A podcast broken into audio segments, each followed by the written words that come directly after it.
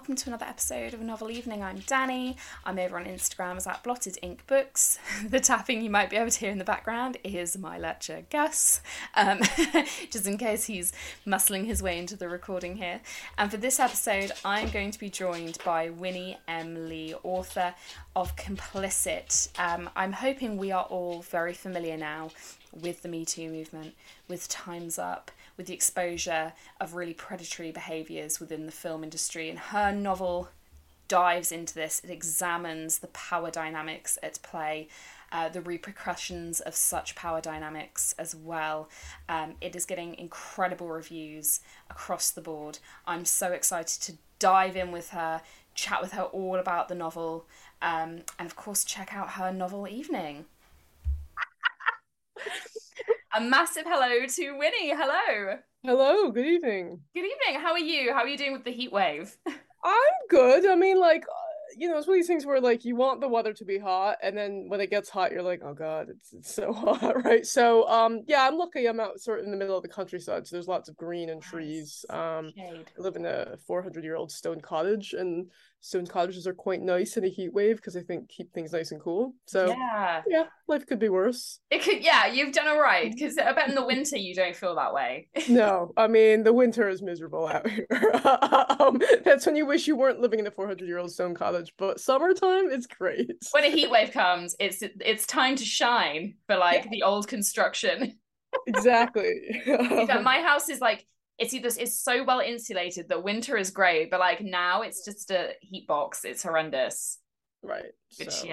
Britain is not, we're not cut out for any extremes in temperature. We can just do average. Yeah.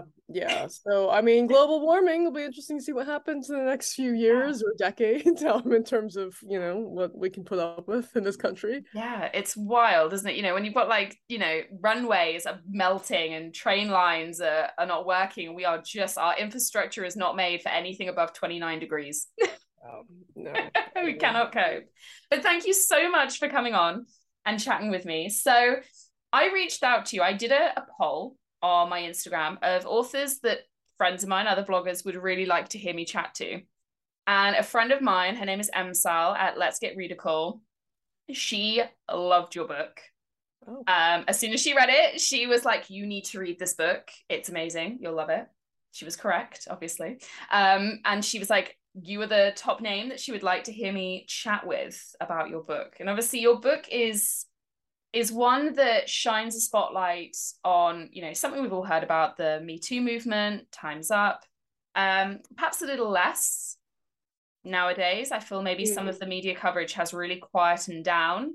Yeah, or it's gotten, you know, there's a bit of a backlash or people are questioning if Me Too is over. So it's kind of entered a different cycle of, I guess, the news cycle in terms of that issue. Yeah. So when you obviously wrote the book, it focuses predominantly on the film industry and kind of power dynamics within that.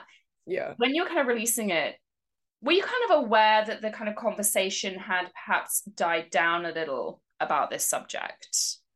I mean, so the funny thing is, obviously, it takes a long time to write a novel, and also it does take a long time for, you know, the deal to be made for the publisher and for the publisher to you know, put all the gears in order to get the book out there. So, I mean, I started writing the book in 2018, probably just 6 to 9 months after the Weinstein allegations broke. So at the time, it was very fresh, right? Now we're in 2022 and the book's finally come out. But I don't think, so at the time I wasn't really thinking about when the book would be coming out and where we were in the Me Too, #MeToo news cycle. Because at the end of the day, I mean, you don't have any control over these things as an author. I mean, I just knew that the topic was fine. On some level, it's timely, but it's also timeless because, you know, these kinds of abuses of power, gendered abuses of power, whether or not that's in the film industry or in many other different industries or in many other scenarios, have been going on for, you know, as long as human history. So on one hand, it's like, ooh, it's headline grabbing, it's blah, blah, blah in terms of the subject matter. But I also, you know, especially someone that is an activist around this issue and a survivor, know that it's kind of a centuries old story, you know. So, but let's take advantage of the fact that it's in the headlines and let's kind of try to create a novel which can dramatize some of the things that we've been seeing in the news stories and maybe deepen our understanding of them also. Yeah, it's, I think for you as well, you are very open on your social media accounts, with your experiences. You say you are an activist. How does it feel when you're putting experiences into novel form to then put that out into the world? Does that feel very different to your own, you know, when you're personally sharing your experiences to then putting it into a fictionalized setting? Does that feel very different? Yeah, really different. And but I prefer putting it into a fictionalized setting because, you know, there's a certain kind of honesty and rawness that you can't escape from when you're sharing your own story directly, as I sometimes do with the media. You know, that's it. That's my experience, and I'm kind of laying everything bare. Whereas if you're turning it and using that experience and but kind of creating fiction around it or using it as an inspiration for fiction, you have a lot more control over it, right? As a storyteller, right? So, you know, my experience with sexual violence is really different from what happens in the novel, and I sort of just wanted to use fiction to kind of create scenarios that I never experienced in real life, but that I felt could be really realistic, based on having worked in the film industry, and to kind of create a scenario that also spoke to, I suppose, certain experiences that people hadn't heard about necessarily, in those headlines, right? Because, you know, there's headlines and there's like a paragraph or maybe like a 2,000-word article if you're lucky about someone, an individual's experience, but. Mm-hmm. You know, that's nothing in terms of being able to really capture the whole breadth of a human life and how a human life can be impacted by these abuses of power in the workplace. So I kind of wanted to follow. So Sarah is the main character, yeah. And she grows up and she's obsessed with movies and she wants to work in the film industry, but her parents are immigrants from Hong Kong, and, you know, she works at her parents' Chinese restaurant, so she's got no immediate access to that kind of industry. So just the struggle to get in there and to get a job where you're just photocopying scripts or making coffee for someone, you know, a really menial job, which is your foot in the door. Yeah. That was quite hard for her. So I kind of wanted to follow somebody like that who has no immediate access to the industry, but is really, really passionate about making movies, and then just learn how her whole journey into filmmaking it suddenly gets challenged in very difficult ways by the people who are running that industry. Yeah. So I kind of wanted to bring that to life, and I felt like you couldn't really do that just having read, you know, a single headline, right? That's something. Oh, absolutely, absolutely. And obviously, the journalist that she's retelling the story to is male. Was that something for you that was important to have, kind of, because obviously he's encouraging and his perspective is incredibly encouraging. That's something that you consciously thought about as a decision? Yeah, I mean, I certainly wanted to highlight the difference between Sarah, and obviously by the time she's telling her story to Tom Gallagher, who was the journalist, you know, she's 39, so it's 10 years after the time she used to work in the industry. So I wanted to draw a very big difference between Sarah, who's a child of immigrants, who's had to work very, very hard to even get into the film industry, and this very privileged, actually like 26, 27-year-old white male journalist who, you know, might be inspired by certain real-life journalists, but at the end of the day, I made him quite fictional as well, because I kind of present him as almost like a young Kennedy, or like a scion of like a very, very established East Coast family for whom somebody like that being able to have a, you know, career in journalism or media or what have you is actually quite easy because you've got so many connections. So there's a level of privilege that the journalist has, and is it easier for a young man to be telling these stories because he has access to his voice being heard? Yeah. So, you know, there's a kind of complicated dynamic there, because on one level, Sarah's quite, you know, jealous of the privilege that this young man has, but then she's also aware of like, oh, he is the person that can allow these stories to be heard. Yeah, so I think throughout the novel, she's quite wary of how much she wants to reveal to this young man who's got so much more privilege than she does. And can she trust him or can she not? Yeah, so I guess I want to explore all that, and also just highlight the fact that, you know, we do need male allies if we're going to kind of challenge the kinds of abuses that are happening right now. Really, it's very interesting you say, you know, the kind of the abuse of money and power starts so early on, because as you say, you know, the internships are usually ones that are awarded to people from these bigger families, you know, people getting spots at major universities. I mean, I don't know if less so in Britain, but certainly I know in America there's, you know, there's a kind of a hierarchy, as it were. So it's really interesting that these are privileged men and women who manage to kind of get in at these higher levels. And as you say, there are people really clawing their way up through the industry. Yeah, exactly. Sorry. I had to sneeze right there. Yeah, no, absolutely. And like, so, you know, there are people that claw their ways up and are able to succeed on that level. But then there are people for whom it was incredibly easy and their dad just had to make a donation and they get into the right university or call a few friends and they get that internship that then leads to, you know, that leads to the job that they want. Right. So, and that was something that, you know, I wasn't aware, you know, my parents were immigrants from Taiwan. So I probably had that, the former route where I had to sort of claw my way up. And I didn't really become aware of those kinds of privileges that other people had until like my early 20s. And I'm like, oh, wow, some people, like, their parents can just find them jobs, right? You know? Yeah.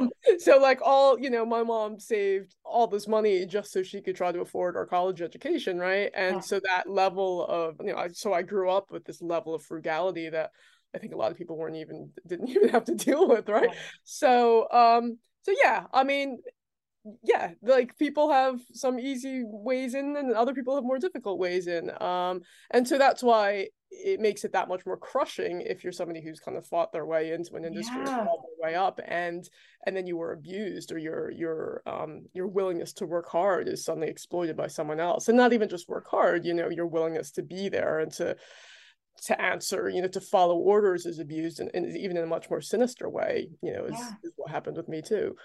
Yeah, and it, like, you know, when everything came out with Weinstein, the headlines were very much focused on the, you know, the big name actresses that were coming out, but there were so many stories of very young women who were working as assistants, being put in positions that were so uncomfortable, you know, for the actresses, awful, but they were also in a position of power. And then you've got women who are completely, you know, when you're in that position, I can't even imagine how you can even begin to contemplate challenging something like that. Yeah. It's almost impossible. Yeah. And, you know, Weinstein was very clever. And when he, you know, forced or coerced women to do things for him sexually, he would generally target young actresses, like up and coming actresses. So I sort of wanted to explore. Yeah. So Sarah goes through this scenario. She's also very good friends with an up-and-coming actress named Holly Randolph, who now 10 years later is an A-lister, but back then, you know, that was, they were working on the film that launched her career. So I kind of wanted to explore that dynamic as well. Like, Sarah's very conscious of the fact that, you know, here's this other name, which is a huge name now and could sort of blow open the news cycle, right? Yes. If she's in a headline. And then but her story, Sarah's own story, is quite hidden next to that. And how is it tied to Holly's story or to stories of other women who may have been abused by this Weinstein type figure? And as you say, these are stories that are time, you know, the casting couch is something that's been talked about for as long as movies have been, you know, on screen. It's well known. I think it's when stories like this come out and actually you realize I have been aware. I have been aware of these situations. I've heard it mentioned, you know, I'm not in those circles, but I've heard of, you know, what goes on. And it's really shocking how much the world can tolerate and accept and deal with. And it actually takes such a huge amount of it to be propelled into the spotlight before we go, oh, actually, it's not right. It's genuinely shocking, isn't it? When you... Yeah, and if you go back even centuries ago, I mean, before film was even invented, like, of course you would have, and you still have, you know, wealthy men who have young women that work as their maids or work, you know, as house servants, right? And I mean, that's been going on for centuries, millennia even, you know, or even if you look at kind of industrial age, you know, workshops, like foremen, like the girls that worked under her. You know, there was so many abuses of power that happened and that never got recorded, that will never be known in history. So now we live in an age where actually these things can be recorded and people can start speaking out, as they did in 2017. So I wanted to kind of acknowledge that now at least find these abuses of power are still happening, but at least there's a way for these stories to be told and for women to be believed and taken seriously. So Emsal obviously came forward with your name. She loved the book and she has asked if she could ask you a question. Sure. So Hugo North's character is one we've seen across social media and media outlets, but we don't hear about the victim stories and their perspective on what happened and who these people in power really are. Is this something you were conscious of when you were writing this novel? Oh, absolutely. I mean, I wrote the story because I wanted to not focus on the perpetrator, right? Yes. So if you looked at all the coverage of Weinstein, like, yes, Alma Hayek, and yes, Gwyneth Paltrow and all these like big name actresses, their stories came out, but they were like very long articles on like how did Harvey Weinstein become the monster he is, etc. And quite rightly, I think we do need to look at that. And like in my first novel, I looked at kind of the makings of a perpetrator. But, I was just very conscious of here's one person, one individual, and he's kind of ruined or damaged the lives and careers of hundreds of women. Let's look at the women's stories, right? Yeah. And let's actually look kind of long-term at how one individual, one woman's career and life would have been permanently affected by something that happened with something like that. So yeah, for me, it was really important to really solely focus on Sarah, even though I do also, sorry. Don't worry. Let me just, okay. So for me, it was important that I solely focus on Sarah, even though I also then weave in stories of other women who Tom Gallagher, the journalist, is interviewing, just so we can kind of get different perspectives on people that used to work with Hugo North. Yeah. But for me, again, it was always women that I wanted to show kind of a panoply of women's voices, some of whom aren't actually sympathetic to victims, and some of whom are actually quite blind, for generational reasons or for power reasons, quite blind to the vulnerabilities of young women in the industry. I think in many different forms as well. I know I'm a big fan of true crime, and the shift has really changed over recent years from perpetrators and what makes them tick and what to actually looking at victims and making them real people, because I think it's very easy to focus on the individual and what they do, and kind of, forgetting that these are people with lives, with stories, with thoughts and hopes and dreams of their own that are destroyed, that are no longer tangible.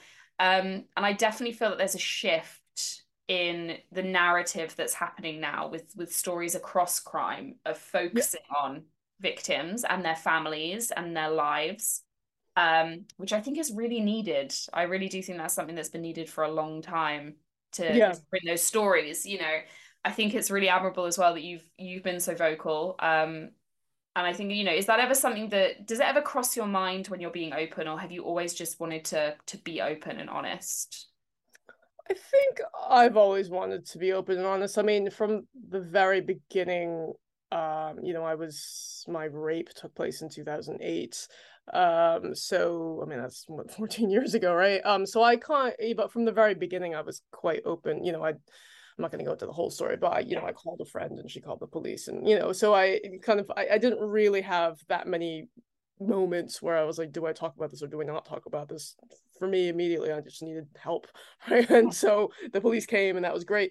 And then I did tell my friends after like the week it happened, because I just felt like my life had changed so dramatically in the course of an afternoon, because of this rape, that like I couldn't try to hide that, right? So I think that level of performativity that sometimes victims have to do to just get by in real life, which I did have to do. I mean, in a lot of other instances, you can go to a friend's birthday party and have to try to pretend that you're normal when actually, your life is falling apart. So that level of performativity is something that actually plays a role in Complicit, because, on some level, we're all performing to different expectations. So, as a young woman working in industry, there's an expectation that you're going to be competent and capable, and especially in film and especially in media, there's this kind of facade of competence and attractiveness that you have to put up, right?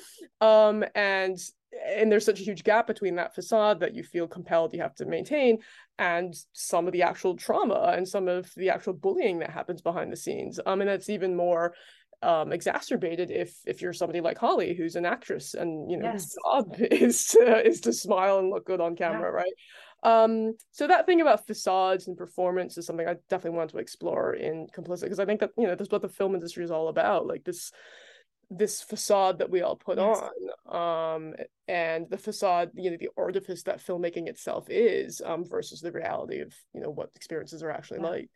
It's really, I think as women, I think across the board, I speak as a woman, I'm sure this is also true for many men as well.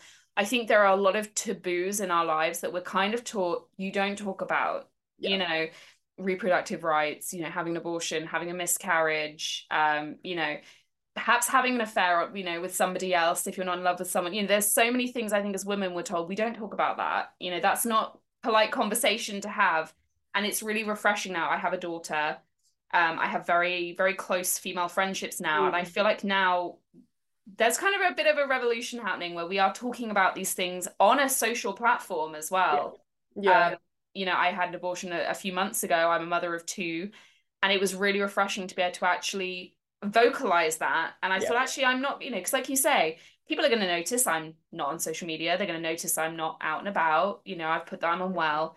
And it's kind of refreshing now to be able to be like, actually, no, this is, I'm going to tell you my story. And hopefully, you know, somebody will read that and feel like, oh, okay, I can also talk about my story. And I do love that there feels like there is this revolution happening of honesty, which is really refreshing. Yeah. And you're also kind of, you know, there's always sort of an anxiety on some level. I mean, maybe not for me so much because it's like kind of my job, right, to talk about this now. But, you know, for a lot of people, there's an anxiety about like, if I share my truth, like, are people just going to look at me weird? Right. Yeah, you know? Yeah. And that does happen. And I think a lot of that is just, you know, the fact that our society isn't very well educated in terms of how do we talk about things like rape or abortion or, you know, miscarriage, what have you, all like the dark things that do happen in our lives that we don't feel like we can actually talk about publicly. With such regularity as well. These are things that aren't, that don't just happen once in a blue moon to, you know, one woman. This happens daily throughout the world. Yeah. So that kind of, these things which are pretty almost like intrinsic struggles that a lot of women have to deal with, but that, you know, obviously not everybody experiences sexual violence, but we all deal with sexual harassment on some level, or miscarriage or abortion or any number of other things. Like, you know, these are hidden sufferings, right? You know, and, you know, and men obviously have their own struggles as well, but, you know, there is such an expectation that we may perform this facade of like everything's fine and, you know, we're all great, productive, like high achieving people in some ways, where you're like, no, I mean, that's really a bit ridiculous. Like, I mean, even I go on Instagram, and like, maybe I'm a bit guilty, but also, I mean, you know, on Instagram, people are always presenting these images of their lives are great, and I'm guilty. I'm definitely guilty of it. I can't speak for you, obviously, but when I did put my story out there and I said the amount of messages that were like, I went through something similar a few years ago, and I really wish that I could have just said, you know, I wish I could even just told like one friend instead of feeling like I had to. I think it's like you say, these are intrinsic things that happen. Yeah. And bizarrely, they're the things that we're told, like, just don't talk about it. Like, it's just better if you don't talk about it. And I think the more that novels such as yours come out and are being picked up and read, hopefully that conversation will just continue to grow. Yeah, well, thank you. Yeah. And so, yeah, with Complicit, I guess I was trying to look at that silence or that expectation that we stay silent, and how that, you know, compounded over, you know, a decade in Sarah's case, how that affected her life. And then if you compound that over the number of women that were possibly abused by this particular individual, then that's a huge number of women. That's a huge number of years and women, and the numbers suddenly are massive, aren't they? Yeah, and talent as well. I mean, because then what ends up happening is a lot of people like Sarah, you know, end up leaving the film industry. So then you have all those stories and those talents which don't go into the industry. And then you just end up having a bunch of men still telling their stories and directing films and writing films, which is, you know, pretty much how the industry is right now, even though that's changing. But the loss of talent, I think, is something I really wanted to meditate on, I suppose, really in that book. Yeah. Thank you for deep diving with me into your novel and for sharing with me. This has been really interesting. And now we're going to dive into your novel evening that you've got planned. Okay. Right. So we're going to go into your fictional evening. I have absolutely no idea what to expect, although you've told me there's some historical figures are going to be making an appearance, right? Yeah, I mean, so I suppose the brief you said was just to create like an ideal dinner party, right? Yeah, the brief is pretty much anything goes. Okay. Well, with that in mind, in terms of the setting, like, I want a setting that actually changes every, say, 20 minutes. I don't know how long this dinner party can go on for, but like, I was thinking of something like, you know, Cloud Atlas by David Mitchell, one of my favorite novels. So you know how like that is changing all the time. So it's like a completely different setting. So it'd be the same people eating dinner, but then like it would switch settings and centuries and stuff like that, right? So it might start off with like a mad tea party type scenario in Alice in Wonderland, and then it would switch to like, I don't know, Anna Karenina, and we're all like, you know, 1950s Russian aristocrats, right? You know, so like that, and then I don't know what would that change to from there. Willy Wonka and the Chocolate Factory, and suddenly we're all like eating stuff, you know. And maybe you pop by ancient Rome after that or something. Yeah, exactly. So it constantly sort of changing scenario where you're then reacting, like, so it's not just the dinner party and the guests and what they're talking about, like we're all sort of reacting to this change in setting. I like that you found a loophole here and you've really gone with it. I really enjoy that because no one's thought of this, so I'm absolutely on board. Yeah, it's almost like, I mean, okay, I'm American, as you can tell, so I didn't grow up watching Doctor Who, but, you know, I suppose you can, like, thing that sort of, what do you call it, the police box, the TARDIS, right, and then just move around from like why stick to one place if you can manage to fit like 10 into an evening? Do you know what I mean? Yeah, no, that would be really cool. Okay, yeah. I love this idea. Okay, who's the first person you're gonna bring on board? Virginia Woolf. Ooh. Yeah. Okay, I'm not sure she'd be the most fun at a party. No, I mean, but like, who said this is? I mean, you know, I mean, if you're in a scenario where you're constantly changing settings, like that is fun in and of itself. Exactly, right? That's so true. Like, I feel like even Virginia might have some real excitement at some of the places that we're gonna turn up at. Yeah, and even if the guests themselves aren't that interesting, like, or you know, aren't okay. I mean, obviously, otherwise I would have chosen her. But even if the guests themselves aren't like the best conversationalists, like, doesn't matter because you're fleeing through different worlds and stuff. I'd really like to actually speak to Virginia Woolf and find out what she was really like, because there's so many stories about her, and there's so many, you know, books and films made about her. What would it actually be like to actually talk to her? Yeah. Yeah, exactly. Yeah. I mean, I don't know. I have no idea. I mean, she could have been incredible. Well, no, I mean, I haven't done any research on Virginia Woolf, so who do I know? What do I know? But did people say that she was a sparkling, witty conversationalist, or was she quite... Well, she must have had, because she was part of kind of a group of women, wasn't she, that were all quite known for being fairly witty. I think she was, I think she was quite thoughtful as a person. Yeah, it's not necessarily a bad thing, but she must have been able to hold conversations at dinner parties. That was something she'd have frequented. I'm not sure she'd have done it at Willy Wonka's Chocolate Factory before, so we're going to challenge her. Yeah, exactly. But I mean, you know, that aside, her writing is remarkable, right? You know, and just like what was I was reading Mrs. Dalloway, and just, you know, in the space of a single paragraph, she moves from like a bird in the park that's like trying to get to a worm that flies up, and she just, in the space of like a single sentence, she just changes setting, right, and changes perspective, which I don't think had ever been done really before in literature. So just the fact that, you know, in terms of pushing form and pushing storytelling, as a writer, like, you know, she was pretty remarkable, so that's why she's there. That works for me. That's a good enough reason. For sure. Plus, okay, I mean, given the theme of this dinner party, which is constantly changing setting and historical era, like, you know, Orlando, you know, there's a thematic link to what happens in Orlando as well, right? Yes, so, that's true. So we can discuss that with her, you know. That'll be interesting. Okay. I'm not mad at the choice. Okay, who is next? Okay, so I started off quite Anglo-centric, so her Virginia Woolf and then Mary Shelley. I mean, that one I am on board with. Like, she wrote Frankenstein, like, at a dinner party, right? Like, she made that up as, like, a writing competition. So what else can she come up with in this setting? Yeah, exactly. You know, and that, you know, most people credit that as being, like, the first science fiction, you know, tale ever, right? So, or it's science fiction work that was written, so... was she, like, 17 or something absolutely... wild, like, to have that imagination and to come up with that, and as a woman to write something that dark. I mean, and she had to be, I think she was mainly hanging out with a bunch of men, right? So I kind of want to take her out of that male heavy setting and just put her with a bunch of other women and just kind of see what the conversation ends up being like. I think she'd be fascinating, actually, and I actually think her and Virginia would have some really interesting conversations. I think listening to them talk and dissect writing would be super interesting. Exactly. Okay, I'm enjoying this, and we're flitting to somewhere else now, and somebody else is going to show up. So who's next?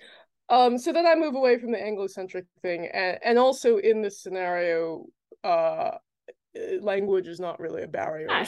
So right, so even though, I mean, this person may not have spoken English, who knows, Hildegard von Bingen. Oh Yeah. Who's this? I've not heard. So I'm just going for kind of notable women that have achieved stuff in history. Yeah, right? Okay. Intellectuals. So her Wikipedia entry says, also known as St. Hildegard and the Sibyl of the Rhine, a German Benedictine abbess and polymath, active as a writer, composer, philosopher, mystic, visionary, and as a medical writer and practitioner during the High Middle Ages. So She lived sometime in, I guess, the 12th century. One of the best known composers of sacred monophony, which is kind of music, and was also considered by scholars to be the founder of scientific natural history in Germany. Admittedly, this is a Wikipedia entry about something that was like 1,000 years ago, so I don't know how accurate it is, but obviously she accomplished a lot. If her name has made it onto Wikipedia all these years later, she must have done something. Exactly. And so, you know, here's an incredibly accomplished woman from like the Middle Ages. Not a great time for women as a whole, generally. Yeah, I mean, I think the secret was that she was in a monastery, or not monastery. I mean, the secret she was a nun. I think generally that was the way to go in those times. To be honest, exactly. So she'd probably be quite all right hanging out with a bunch of other women, right? Talking about intellectual stuff. But I just kind of wanted to get her perspective on how she did all that, and you know, just to have that kind of unfettered mind where you're just dabbling, and not. I mean, obviously not more than just dabbling, but where you're allowed to be a mathematician and also a composer and, you know, a mystic. And a mystic. That's the bit that gets me as well. Like, and a mystic. Yeah, because I mean, in our day and age, right, you know, 21st century, like, you know, you kind of have to specialize in something, right? Like, you can't be all of those things. Whereas she was like, I'm just going to do it all because, you know, I suppose on some level, like, there wasn't as much stuff that had been accomplished in each of those fields or accomplished in the mass, so... She seems quite cool. So yeah, I feel like she's gonna make me really examine my life choices. And she's there like, oh yeah, I do this, this, this, and this. And I'm like, she's like, what do you do? I'm like, yeah, I run an Instagram page. Yeah. Well, you know, I mean, but like I think even if you're trying to describe Instagram to any of these people, they'd be like, oh, that's pretty cool, right? That's true. That's very, very true. Okay. Do you have any other people coming? Yeah. Oh, so Hildegard states that from a very young age she experienced visions, right? So like obviously she lived in a time where people were more open to visions, spirituality and religion. So, you know, if Virginia Woolf had lived back in her day, would she have had visions? Or, you know, I mean, who knows? Like, we live in a day and age where we're not expected to have visions. If we are, then we're crazy, right? Whereas anything that's remotely supernatural is a no, and if it can't be explained by science, then it didn't happen, right? Yeah, exactly. Whereas I think, you know, she lived in the era where that was more acceptable, really. So then I, obviously very Eurocentric at the moment, so I want to expand. So Cleopatra? Oh, yes. Yes. I've got a real thing about ancient Egypt as a whole, start to finish. And that woman has had so many stories written about her. I just want to know, who actually were you? Tell me the truth. Like, what is true here?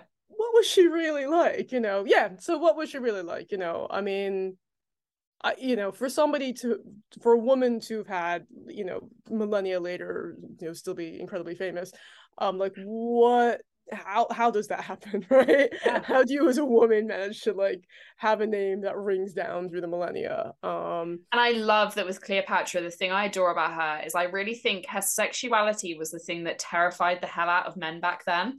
Yeah.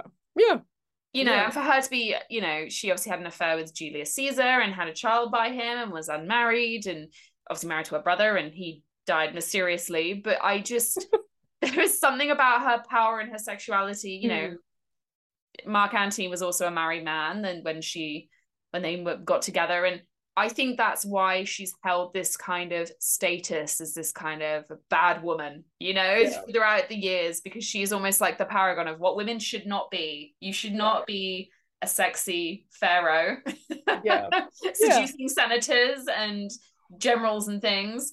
And actually, I think that's what we should all be. So I would just want to be like, Cleopatra, tell me your ways. Yeah, I mean, she's kind of, if you look at, you know, historical takes on things, like she's probably like the polar opposite of Hildegard von Bingen, who, you know. Wouldn't it be great to see those two women I mean, she must have been educated, Cleopatra. Yeah. She must have been educated beyond most women of the time. Yeah, and she obviously was very smart, but she probably also lived in a time when, you know, women weren't expected to be intellectuals in any way. No. So, you know, your only way of wielding power possibly was to use your sexuality, right? Yeah. And she obviously did that, like, very well, right? So, yeah, I mean, even just having Cleopatra and Hildegard von Bingen speaking to each other would be quite interesting, I think. So. I think I'd be absolutely starstruck, to be honest. Like, the others would be cool. I think Cleopatra would walk in, I'd forget how to talk. Yeah, yeah. She could also just be incredibly plain. Like, she might not be actually that beautiful, but she somehow, the story, you know, she wore a lot of makeup. Yeah, I mean, when you see the busts of her as well, because they all seem to have a very, like, very, very proud nose, almost like Virginia Woolf style nose. Yeah. You see busts of her. Maybe we're going to find out it's a reincarnation thing. You never know. Yeah, yeah, exactly. They look very similar, but yeah, I think, and also beauty, you know, what is beauty then and beauty now has changed. Even in the last, 20 years, the concept of beauty has changed so much. You know, when I was younger, it was, you know, Kate Moss, be it very willowy, very lithe, and now it's, you know, the Kardashians. It's a very different the concept of beauty is. But I think it would just be her attitude. Surely someone like that must come with such confidence in themselves. Yeah. You know, that's true as well. Yeah. How do you develop that confidence as a woman, right? Which I suppose is kind of the theme of my dinner party. Right? I mean, I'm guessing maybe you are forced to marry your brother and then you kill him. I feel like that gives you a massive confidence boost. Yeah, or I mean, you're already royalty. So that's true. You already believe that you are, you know, a god in your own right. That probably makes a big difference. Yeah, so I think, like, you know, thus far all the women I've named are probably in and of themselves, like, you know, were born into fairly high social status, which is why they were able to accomplish so much. But not the next person, right? Ooh, so again, trying to you know, widen things in terms of diversity. Maya Angelou, who, you know, I think is incredible. And was born into, you know, poverty, essentially, in the American South. And obviously, I know why the cage bird sings. Like, I had to read that when I was, I think, in, like, 9th grade or something like that. And there's really, really funny, incredibly funny passages to it. But then obviously, it's also her story of how she was sexually abused at a young age, and then just how she ended up she was mute for like 10 years or a long period of time after that, just because she felt like somehow she was responsible for the death of her perpetrator, and then at the end of that decided she was going to start speaking, but then she became a teenage mother. You know, all these kinds of things were, you know, she had really intense traumas. So much trauma and so much stacked up against her from such a young age, but then ended up writing and creating art and, you know, just the most beautiful writing as well. Like, the beauty that came out of that is just incredible. Yeah, yeah. So, I mean, she's had to kind of survive in quite a different way from some of these other women, like, you know, Virginia Woolf, for example, right? Who, you know, were born into higher social status and didn't have to deal with trauma in the same way she did. Yeah. So, I mean, I'd be quite curious to see what she thinks of everybody else, right? Yeah. You know, what I had to go through, right? But yeah, I mean, you know, if somebody's a testament to, like, the human spirit and what they can accomplish despite adversity, like, you know, it's Maya Angelou. Absolutely, absolutely. I mean, just so far, like, what a dinner party! I'm just trying to, like, picture it in my head. I'm like, oh my! I wouldn't even be able to. I would just have to sit there and just watch. I would have nothing useful to add to this conversation between these women. Oh yeah, I mean, like, I wouldn't be able to add anything. I just same as me. I'd just be watching. And then so I've got two other names. Yeah. One, I'm very conscious of the fact I haven't put anyone Asian in, which is a bit ridiculous because I am Asian myself. So, Lin Xinyang was a Chinese woman. I mean, quite similar to a Mulan story, right? Her father taught her how to wield a sword when she was a girl. She came from a lowly background, turned to prostitution after her family died, and then she caught the attention of the feudal lords of the state at the time, so he made her his lady. He was so impressed by her martial arts prowess that he asked her to teach such skills to all of his concubines. So that's a really brave man who's having all of his concubines, like, taught how to... Yeah, the ego is really strong with that one, isn't it? Yeah, so she trained a whole army, an all-female army of concubines, And when her guy, her man, was captured by rebel forces, her and her army rescued him. Unfortunately, Lin and her women died in battle, but were given heroes' burials by Zhu upon his return to the throne. So, I mean, again, I don't know, it doesn't even actually say what century she lived in. So it's kind of a rocking story. And it'd be interesting to see how much of it is true. It'd be very interesting to say, can you tell us the actual story? Tell us what really happened. Yeah. Again, I think the audacity of a man to literally build an army from his concubines. That takes some real confidence to be able to do that, or stupidity, one of the two. But I think it's really interesting. I mean, like you say, like the Mulan story is one that has like lived for centuries. And again, why is it we're so drawn to the story of a woman being able to fight? Yeah, exactly. Although with Mulan, obviously she pretended to be a man, so she to save, you know, her father and all that. Whereas in this story, Lin Xinyang, like, she was a prostitute, then became the prostitute to a very powerful man, then trained all his concubines. So it's kind of this combination of her using her sexuality to attain a certain level of status, but then I think her and Cleopatra would, I feel like they'd have some fun conversations. I'm not gonna lie, I feel like Cleopatra would, they'd bond, I feel like. Yeah. And then once she has that status, being able to build like a whole army of trained female concubines. Can you imagine how terrifying that would have been for men of that period? Yeah. To see like a horde of screaming, angry, armed women coming at them. I mean, I know very sadly from the sounds that they did not succeed, but that would have been terrifying. Yeah, well, they succeed to the point that they were able to rescue the guy. Yeah, they did. He did great out of this, so good for him. Right. He returned to his throne and gave them all honors. Yeah, exactly. But all the women died.